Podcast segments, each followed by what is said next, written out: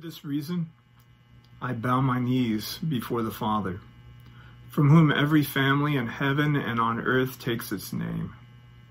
I pray that according to the riches of his glory, he may grant that you may be strengthened in your inner being with power through his Spirit, and that Christ may dwell in your hearts through faith as you are being rooted and grounded in love. I pray that you may have the power to comprehend with all the saints what is the breadth and the length and height and depth, and to know the love of Christ that surpasses knowledge, so that you may be filled with the fullness of God. Now, to him who by the power at work within us is able to accomplish abundantly far more than all we can ask or imagine, to him be glory in the church and in Christ Jesus to all generations, forever and forever. Amen. These are the words of Ephesians chapter 3, verses 14 through 21. Uh, this is Paul's prayer for the Ephesian church. And I hope and pray that this is a prayer that we can pray for each other, a prayer that we can pray in the church and for the church and for all of our churches in the community. Now, he begins his prayer for this reason.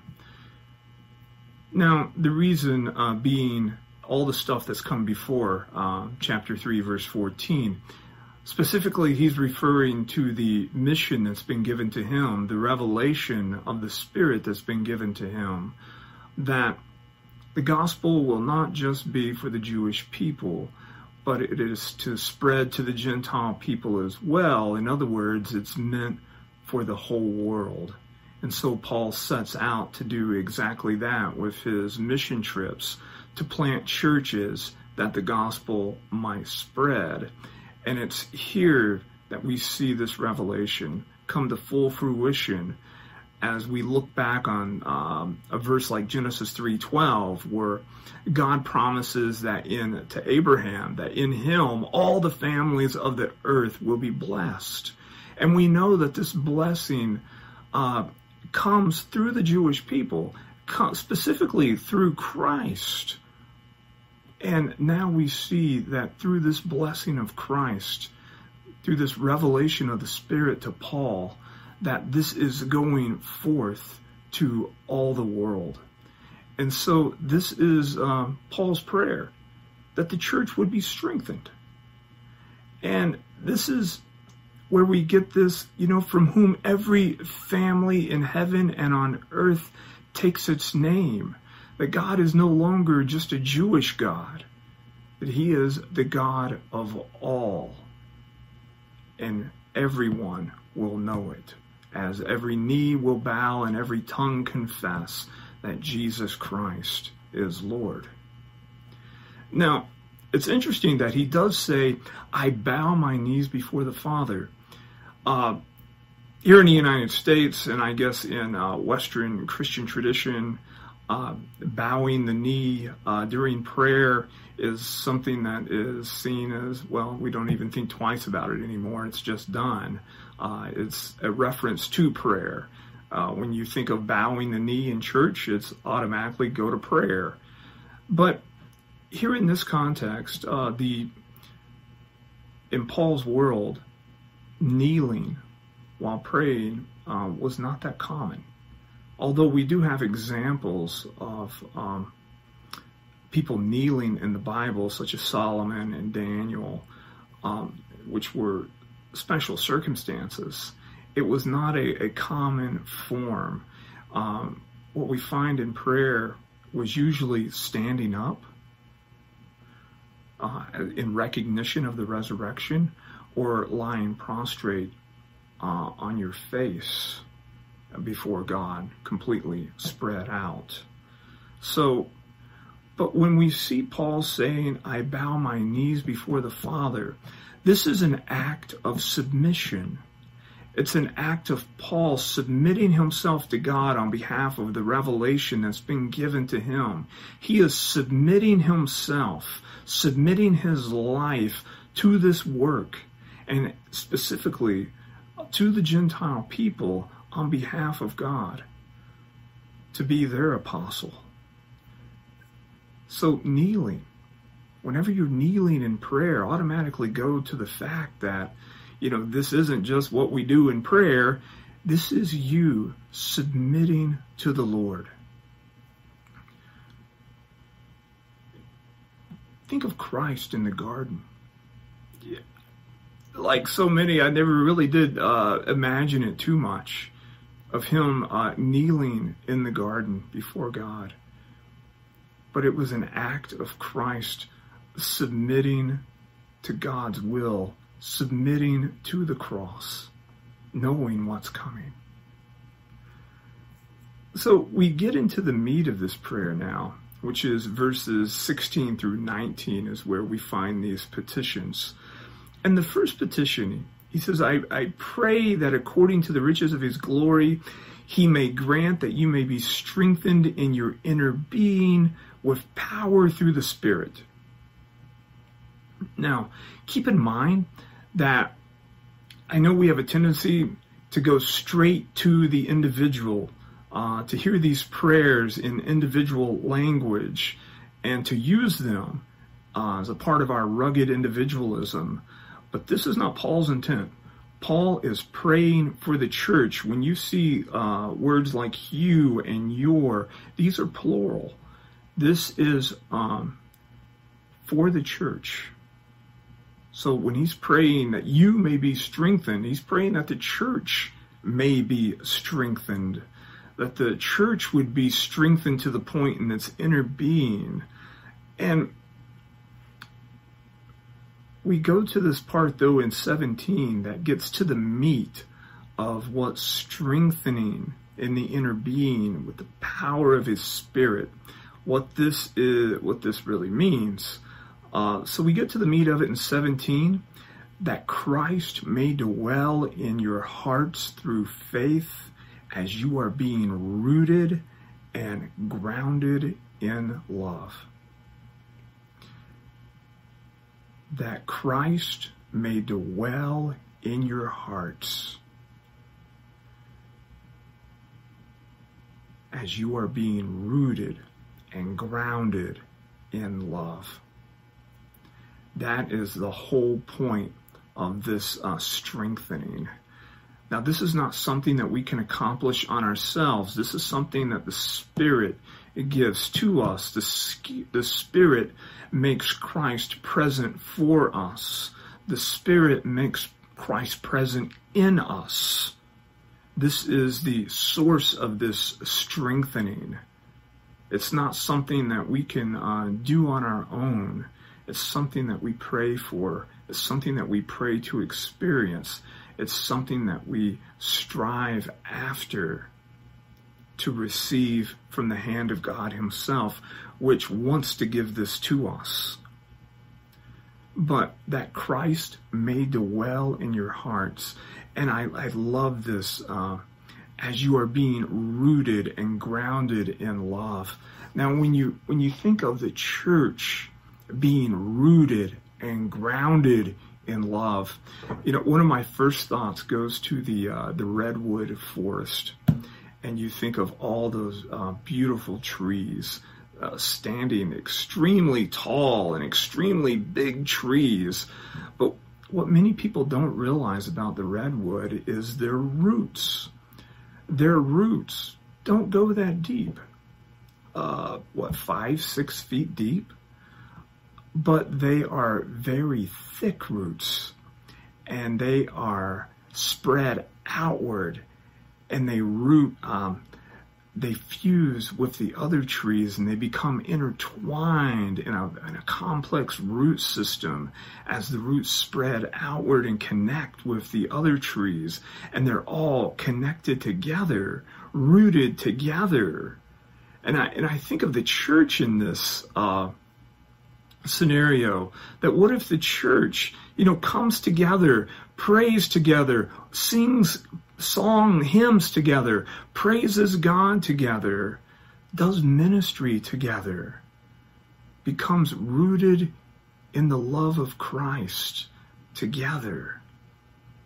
Now, that would be the definition of church being rooted in the love of Christ together.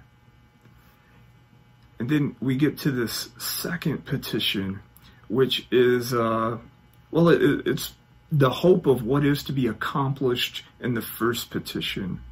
In verse 18, he says, I pray that you may have the power to comprehend with all the saints what is the breadth and length and height and depth. Now, this is just a metaphor.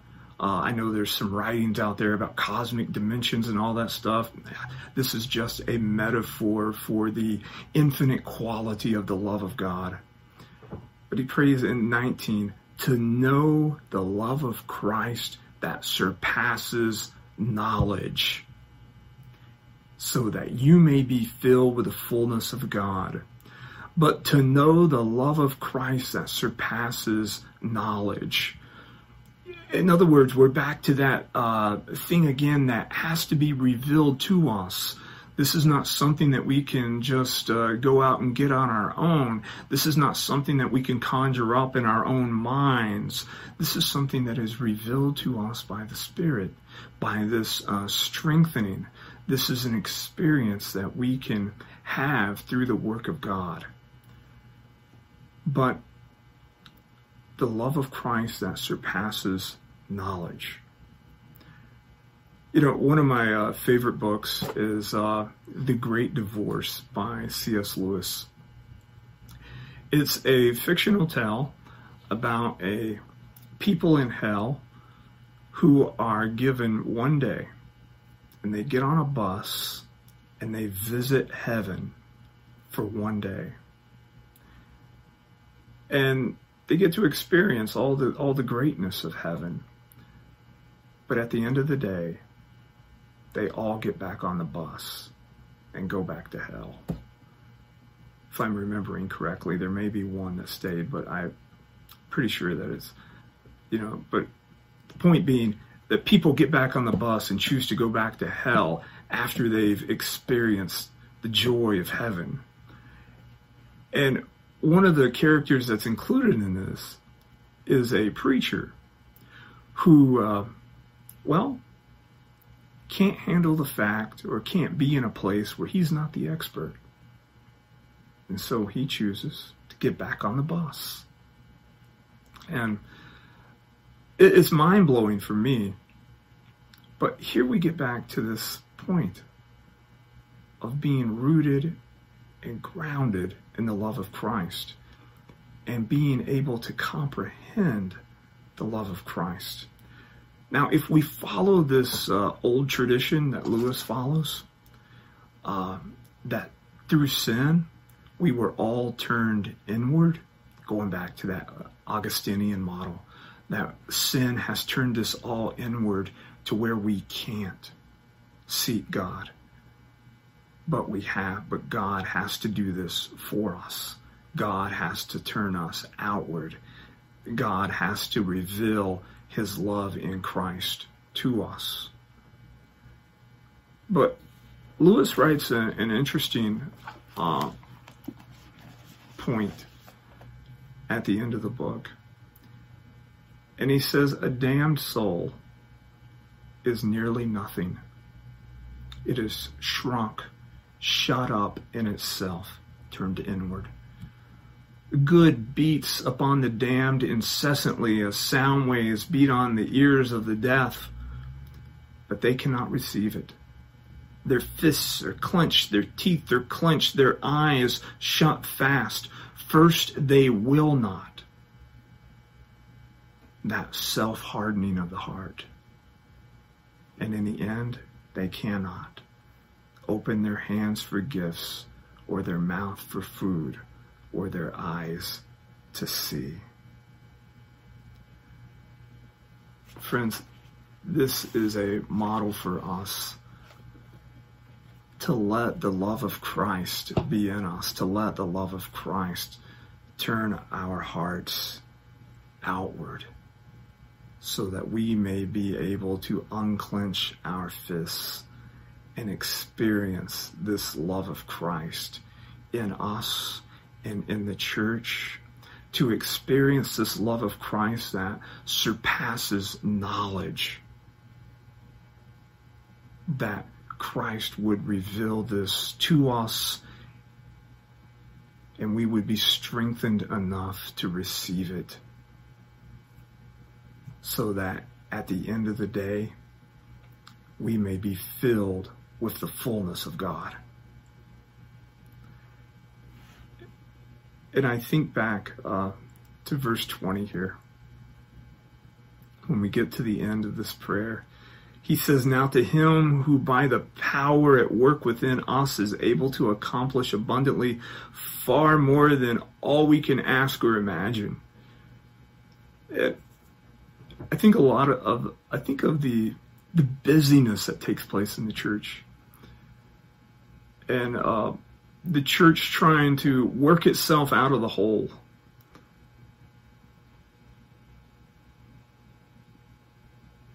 I think it's time that we as a church and we as a community turn back to God. That we turn to prayers like this. That we kind of get out of God's way. That we let Christ work in us. You know, I'm I'm all the time hearing of uh, well, the old saying is that pastors are always looking for a better church and church members are always looking for a better pastor and church members are even looking for a better church themselves. And you have all these conversations. And the truth is i love uh, the meme that I, I saw on social media where it says stop looking for a better church and start being a better church member or i would say it like this Stop looking for a better church and start being a disciple of Jesus Christ. And start by following after Christ. Where the old saying goes, let God be God in you. So this is the prayer that God would strengthen us to the point that we could receive and that we could let the Spirit work within us to the point that as Christ is dwelling in us, that we would grow in this love of Christ. As His love is being rooted and grounded in us. And not only would that this would take place, but that we would be able to comprehend it, to know it, to experience it, to experience the love of Christ on a level that gets us out of our head, that turns us outward, that opens our hearts up to a hurting world. So may Christ turn us outward. Let God be God in you. And for the benediction, we simply use Now to him who by the power at work within us is able to accomplish abundantly far more than all we can ask or imagine. To him be glory in the church and in Christ Jesus to all generations forever and forever. Amen.